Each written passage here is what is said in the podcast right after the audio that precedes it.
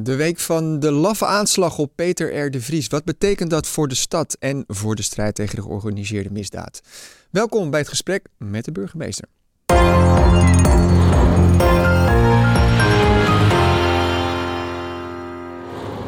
Ja, mevrouw Halsma, van harte welkom. Dank. Uh, ja, we zijn nu drie dagen verder nadat uh, Peter R. de Vries in de Lange Leidse Dwarsstraat werd neergeschoten. Uh, ik denk dat het ongeloof en de woede, u heeft het deze week ook al eens een keer uh, gezegd natuurlijk, er niet minder om geworden is. Hè? Nee, eigenlijk niet. Het is uh, naarmate het langer duurt, je hoort meer over de verdachte. We weten natuurlijk niet precies wat er aan de hand is. Maar ja, de lafheid van de daad. En, en toch deze boom van een man die dan um, ja, op zo'n misselijke manier uh, neergeschoten wordt. Nee, mijn woede wordt niet minder. Nee, en u bent op de redactie van RTL Boulevard geweest, ja. denk ook in de buurt. Uh, ja. Nou, we hebben natuurlijk heel veel geschokte reacties gezien. Dat is denk ik ook wat u daar uh, hebt ervaren, of niet? Ja, natuurlijk in zijn nabije omgeving. Daar zie je mensen die echt heel verdrietig zijn. Ook een beetje angstig natuurlijk. En, en woedend. Ja. Het, het, het, ik betrapte mezelf erop. Peter R. de Vries is eigenlijk um, zo'n vanzelfsprekend deel van je leven. Eigenlijk al heel erg lang. Weet je, al vanaf midden jaren negentig. Waardoor je je ook niet vaak meer realiseert wat eigenlijk zijn betekenis is. En ik heb me deze week een aantal keren zitten realiseren hoe belangrijk hij eigenlijk is. Een van de eerste dingen waar ik aan moest denken was dat ik als um, justitiewoordvoerder in de Tweede Kamer te maken had met de Puttense moordzaak. Waar hij echt heel erg bijgedragen heeft aan het herzien van de, van de rechterlijke procedures bij missers. En bij dwalingen, zoals Mhm. dat heet, gerechtelijke dwalingen. Dat is echt, kijk, hij is een soort niet-Nederlandse action journalist. Die niet alleen um, de misdaad verslagen heeft, maar ook echt de rechtsstaat helpt veranderen. Een vierde macht op zichzelf las ik ergens. Ja, dat vind ik best mooi Ja, uh, gevonden. ja, Ja, ja. ja. Uh, en u noemde hem ook op de, op de avond zelf ook al een, een, een nationale held. dat vind ik. Ja.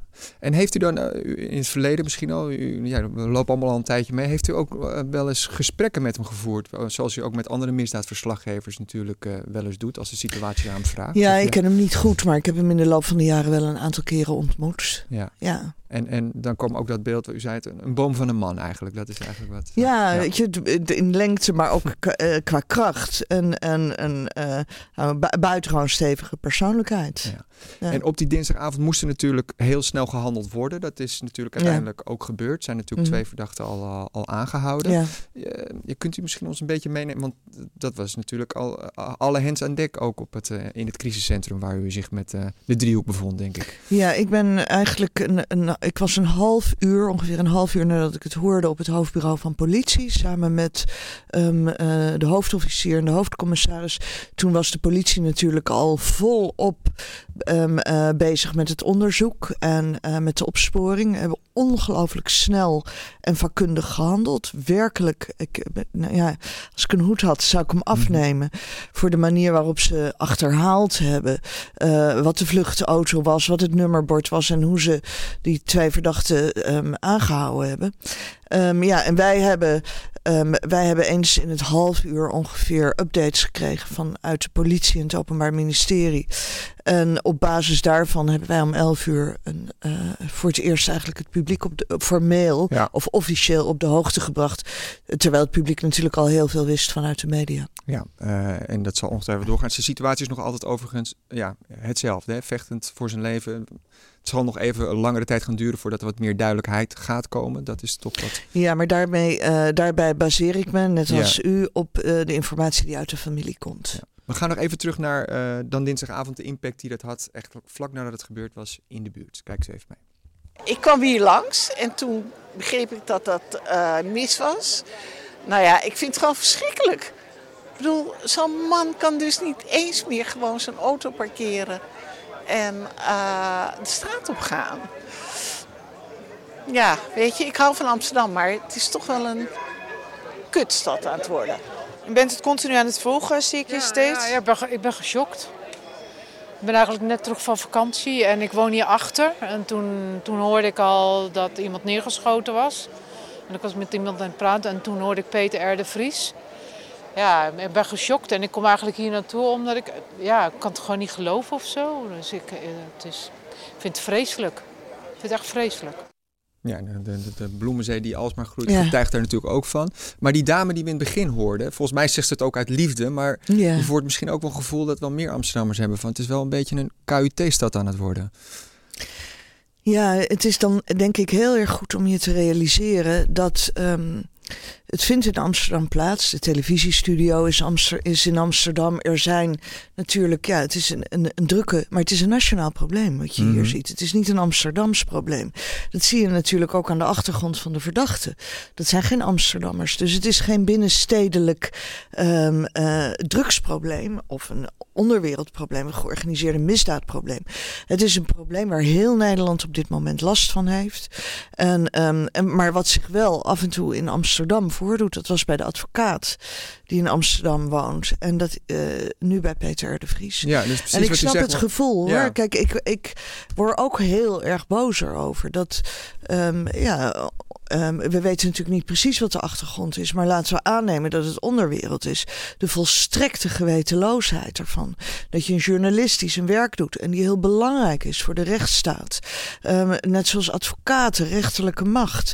Ja, dat je die persoonlijk probeert te treffen en, en intimideert en, en, en, en zelfs probeert monddood te maken. Het is gruwelijk. Het is echt gruwelijk. Maar, en, want, want daar gaan we het straks verder ook nog over hebben. U bent bijna op de dag af drie jaar burgemeester van mm. Amsterdam. Uh, u zei ook destijds in uw aanvaardingsspeech van ja, opgave nummer één, die stad veilig houden. En u zegt het zelf al, tuurlijk, het is het mondiaal probleem.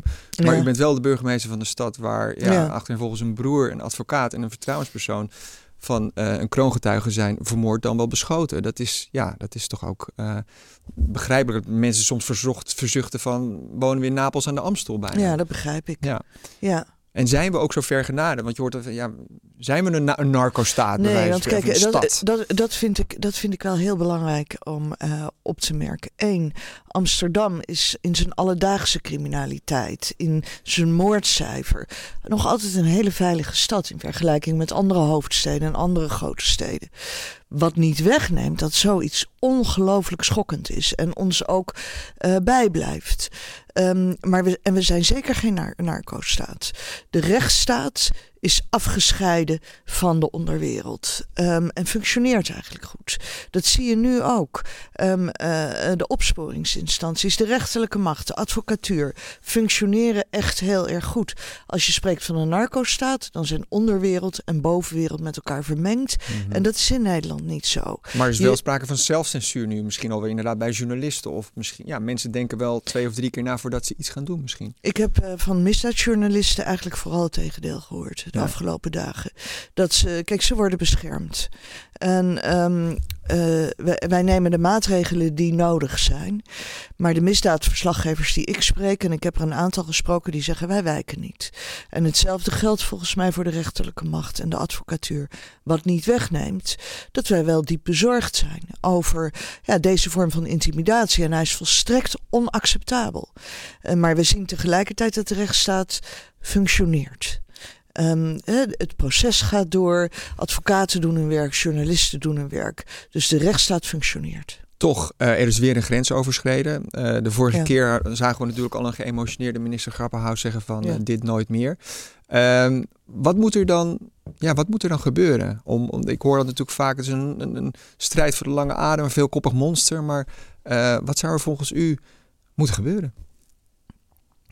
Kijk, um, we maken inderdaad deel uit van de mondiale ontwikkelingen. Dit is natuurlijk een rechtstreeks effect van de war on drugs internationaal, waarbij Nederland. Uh, als oude handelsnatie natuurlijk ook in de drugseconomie een heel groot uh, aandeel heeft. Uh, via de havens van Rotterdam en in Amsterdam vindt voor, vooral natuurlijk de financiële um, uh, handel plaats rond, rond drugs. Um, wij kunnen als land niet die internationale drugseconomie helemaal stoppen. We kunnen wel veel maatregelen nemen en dat doen we ook. Wij proberen zo hard mogelijk jongere generaties ervan te weerhouden dat ze ook in de drugshandel terechtkomen. Um, we, en daar heb je geld voor nodig? Is het een kwestie van geld of is er meer ja, wij, wij, wij zetten stappen. We doen het als gemeente. Landelijk gebeurt het ook. Je hebt natuurlijk net die dienst, um, uh, landelijke dienst ondermijning, die is opgericht. Er zijn, worden allerlei, ook door minister Grapperhaus, ook door ons, stappen gezet om eigenlijk die infiltratie van de onderwereld in de bovenwereld zoveel mogelijk af te remmen. Er moet worden opgespoord en vervolgd. Je ziet dat daar enorme stappen in worden gezet. Ik verwijs naar het EncroChat-onderzoek. Ehm, de, de onderwereld is net een enorme slag toegebracht. Um, op dit moment vindt het proces Taghi plaats. Dus er worden heel veel stappen gezet. Maar je ziet dat um, ja, criminelen ook heel hard ons proberen te raken. En we doen er alles aan. Moet je ook misschien rigoureuzer anders naar je drugsbeleid gaan kijken? Dat hoor je natuurlijk ook vaak van, nou, misschien is deze manier van war on drugs uh, zinloos. Uh, laten we het over een compleet andere boeg gooien. En dan uiteraard, uh, nou ja, ligt er dus maar net aan hoe je de politiek in zit. Maar er zijn natuurlijk mensen die zeggen van, laten we het dan maar helemaal vrijgeven allemaal. Um, kijk, de, um, volgens mij is het heel goed om daarbij een onderscheid te maken tussen soft en hard drugs. Dat hebben wij ook altijd gedaan. Um, de, het nadenken over de legalisering van cannabis lijkt mij buitengewoon verstandig. Het legaliseren van harddrugs, heroïne, cocaïne, crack, noem maar op. Waar eigenlijk, dat is in, eh, daar, daarvoor heb je een internationaal debat nodig en een wijziging van verdragen. Dus het is heel weinig zinvol als de burgemeester van Amsterdam daar flinke taal over uit gaat slaan. Want um, dat zal niet tot verandering leiden. Um, wat je wel kan zien in, in reactie is dat natuurlijk in toenemende mate in een periode van 30 jaar als een gevolg van de war on drugs die in Amerika is gestart, um, uh, Latijns en Midden-Amerika heeft geraakt. En daarmee eigenlijk van een lokaal probleem een wereldwijd en een geopolitiek probleem is geworden. Het is altijd zinvol om daar discussies over te voeren. Maar we gaan de discussie verder in het programma iets weer terugbrengen naar Amsterdam. Ja, met u wel vinden. Binnen mijn bevoegdheden ja, graag. Uh, ik zei het al, bijna op de kop af, drie jaar burgemeester van Amsterdam. Uh, laten we nog even kijken, drie jaar geleden, de, uw aanvaardingsspeech... waarin u het wezen van Amsterdam uh, verkondigde. Dat is de belofte van vrijheid. De belofte dat je hier in Amsterdam je geluk kan najagen. Dat je je lot in eigen hand kan nemen. En die belofte die wordt je gedaan in de oude kroegen op de Zeedijk. Die hoor je in de liederen op Ketty Kotti over het breken van de ketenen. Die zie je op de boten van de Pride. En die lees je op de voorpagina van de Telegraaf de dag na een aanslag, als daar in de grootste chocoladeletters staat: Wij zwijgen nooit.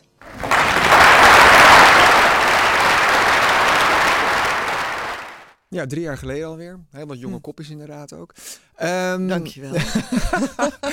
maar, ik uh, even, vind het lastig om hier een compliment uit te destilleren. ik kan het eigenlijk, ik zag Soefie mijn barkje voorbij komen. Maar goed, nee, uh, de, mm -hmm. laten we het vooral, uh, vooral zo houden. Um, de stad toen en de stad nu. Ja. als u die twee naast elkaar legt, wat, wat denkt u dan? Um, nou, ik, ik, denk als eerste, um, de opdracht van vrijheid heeft aan actualiteit bepaald niet ingeboet. Um, en de stad heeft drie uh, stevige jaren achter de rug. Natuurlijk in de eerste plaats door corona. Dat is inmiddels 15, 16 maanden. Uh, dat heeft um, ons, ons het, het, de vrijheid in Amsterdam ongelooflijk ingeperkt. De tegenstellingen in onze stad ook vergroot. Tussen arm en rijk, tussen wijken, tussen ziek en gezond. Um, dus um, ja, ik, ik, denk niet dat onze stad de makkelijkste jaren achter de rug heeft. Nee, en het betekent ook dat er nog minder geld is. We hadden het eigenlijk net al even over als het, wat dat betekent voor de rechtsstaat. Maar mm -hmm. wat betekent dat dan voor je stad als je wel onverkort iets aan die opdrachten wil doen die u zelf uh, en de rest van de raad zich natuurlijk heeft meegegeven? Um, dat we hard zullen moeten werken de komende jaren. En kijk, dit is natuurlijk niet een overheidsopdracht alleen. De, de opdracht van vrijheid, dat is de esprit van de stad. Um, ik verzet me er altijd tegen als mensen zeggen Amsterdam is een hele vrije stad. Want het schuurt en wringt hier ook. Lang niet iedereen is vrij. Maar wat ik daarmee vooral bedoel, is dat in Amsterdam de belofte van vrijheid zo sterk in zijn geschiedenis zit. In, in, in de hoop van heel veel jonge mensen, heel veel minderheidsgroepen die zich hier vestigen. Um, en ik denk dat dat een opdracht is die wij samen vooral mm -hmm. hebben te vervullen. Bewoners, ondernemers, gemeente, uh, overheid, politie, justitie. Um, daar zullen wij de komende jaren veel werk aan hebben. En dat is zowel een opdracht in het verminderen van de tegenstellingen. Tussen uh, bijvoorbeeld ja, de mensen in een aantal achterstandswijken die zeker gedurende corona ook geconfronteerd zijn met grotere achterstanden. Het is een opdracht van culturele vrijheid. Ik noem La Legule. Ehm, maar ehm, ook bijvoorbeeld ehm, de kwestie rond Hakarmel of uh, de Westermoskee. Uh, jonge homoseksuelen die niet hand in hand over straat durven. Er zijn nog steeds heel veel mensen in onze stad die zich niet vrij genoeg voelen. Nee, en is het dan eigenlijk op al die gebieden eerder slechter dan beter geworden de afgelopen jaren? Nou, is het ook ik, over verharding? En... Ik, je hoort heel vaak zeggen dat mensen zeggen: oh, het wordt alsmaar erger. Ik denk dat zo'n stad die gaat um, uh, door ups en downs al heel erg lang. Ik denk dat er in de jaren 50, 60, maar ook in de jaren 90 veel mensen waren die zeiden: Amsterdam is niet vrij genoeg. Dat zie je nu ook.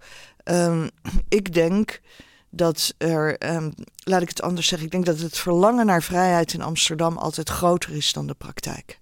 En ik denk dat je in Amsterdam nog veel mensen ziet en groepen ziet. Ja, die, die worstelen met onvrijheid doordat ze geen geld hebben, geen werk hebben, doordat ze um, uh, op zoek zijn naar een woning. We hebben natuurlijk aanhoudende uh, woningnood, maar ook doordat ze deel uitmaken van, van groepen of gemeenschappen, waardoor hun vrijheid ingeklemd is of omdat ze uh, gediscrimineerd worden. Maar dat alles dwingt dus ook tot moeilijke en pijnlijke politieke keuzes te komen. Vanzelfsprekend. Ja, ja. ja, en want dat zegt u terecht, uh, als een gevolg van corona zijn heel veel van de inkomsten van de gemeente weggevallen. Hè. Toerismebelasting is weggevallen, parkeerbelasting. Waardoor um, eigenlijk de financiën die de gemeente heeft veel kleiner zijn. Terwijl de noden hoog zijn. En dat vereist ook van het hele college hele scherpe keuzes. En als ik het dan nog even concreet kan maken en mag maken. U heeft natuurlijk ook de eerste stappen gezet om uh, de binnenstad een ander aangezicht te ja. geven. Uh, wil natuurlijk dat de prostitutie deels verplaatst wordt naar een mm. nieuw erotisch centrum. Uh, zou een i-criterium moeten komen voor coffeeshops. Twee plannen die natuurlijk ook daar weer een hele lange adem nodig zullen hebben. Want ja, ja u ziet ook al dat u eigenlijk gewoon een groot deel van de raad nog niet achter uw plan heeft weten te scharen. Vindt u het? Ja, dat is. Nou, kijk, het, het, het, het plan is natuurlijk om onze, onze binnenstad te versterken. De monocultuur te doorbreken. Te zorgen dat uh, de toeristen die er komen ook voor de schoonheid van de binnenstad komen. Voor zijn culturele rijkdom. En zowel het verplaatsen van prostitutie als bijvoorbeeld het aanpakken van um, de enorme hoeveelheid cannabis daar. Um, zijn instrumenten daarin. Um, ik denk dat er hele brede steun in de, in de raad is op het aanpakken van prostitutie. En ik denk ook dat er een hele brede steun in de raad is om iets te doen aan um, uh, de cannabiscultuur daar. Ik denk dat alle raadsleden heel veel moeite ermee hebben dat wij een grote hoeveelheid toeristen hebben die eigenlijk alleen maar komen om stoned te worden, dronken te worden ja. en dan naar sekswerkers te kijken. Maar ze willen niet dat kwetsbare jongens, daar hadden we het eerder over, in de criminaliteit nee. belanden als ze door, door de straat Nee, de, kijk, waar wij denk ik als raad en, en, en, en bestuur naar zoeken is welke middelen zijn het meest effectief. Een van de middelen die ik heb voorgesteld is het invoeren tijdelijk van een i-criterium, maar tegelijkertijd ook maatregelen te treffen om de achterdeur te gaan reguleren.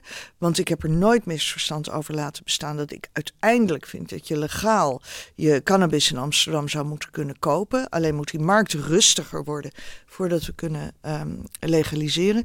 Nou, daar is discussie over. En dat is ook een stevige discussie. Maar ook daar geldt dat we het volgens mij eigenlijk over heel veel dingen eens zijn.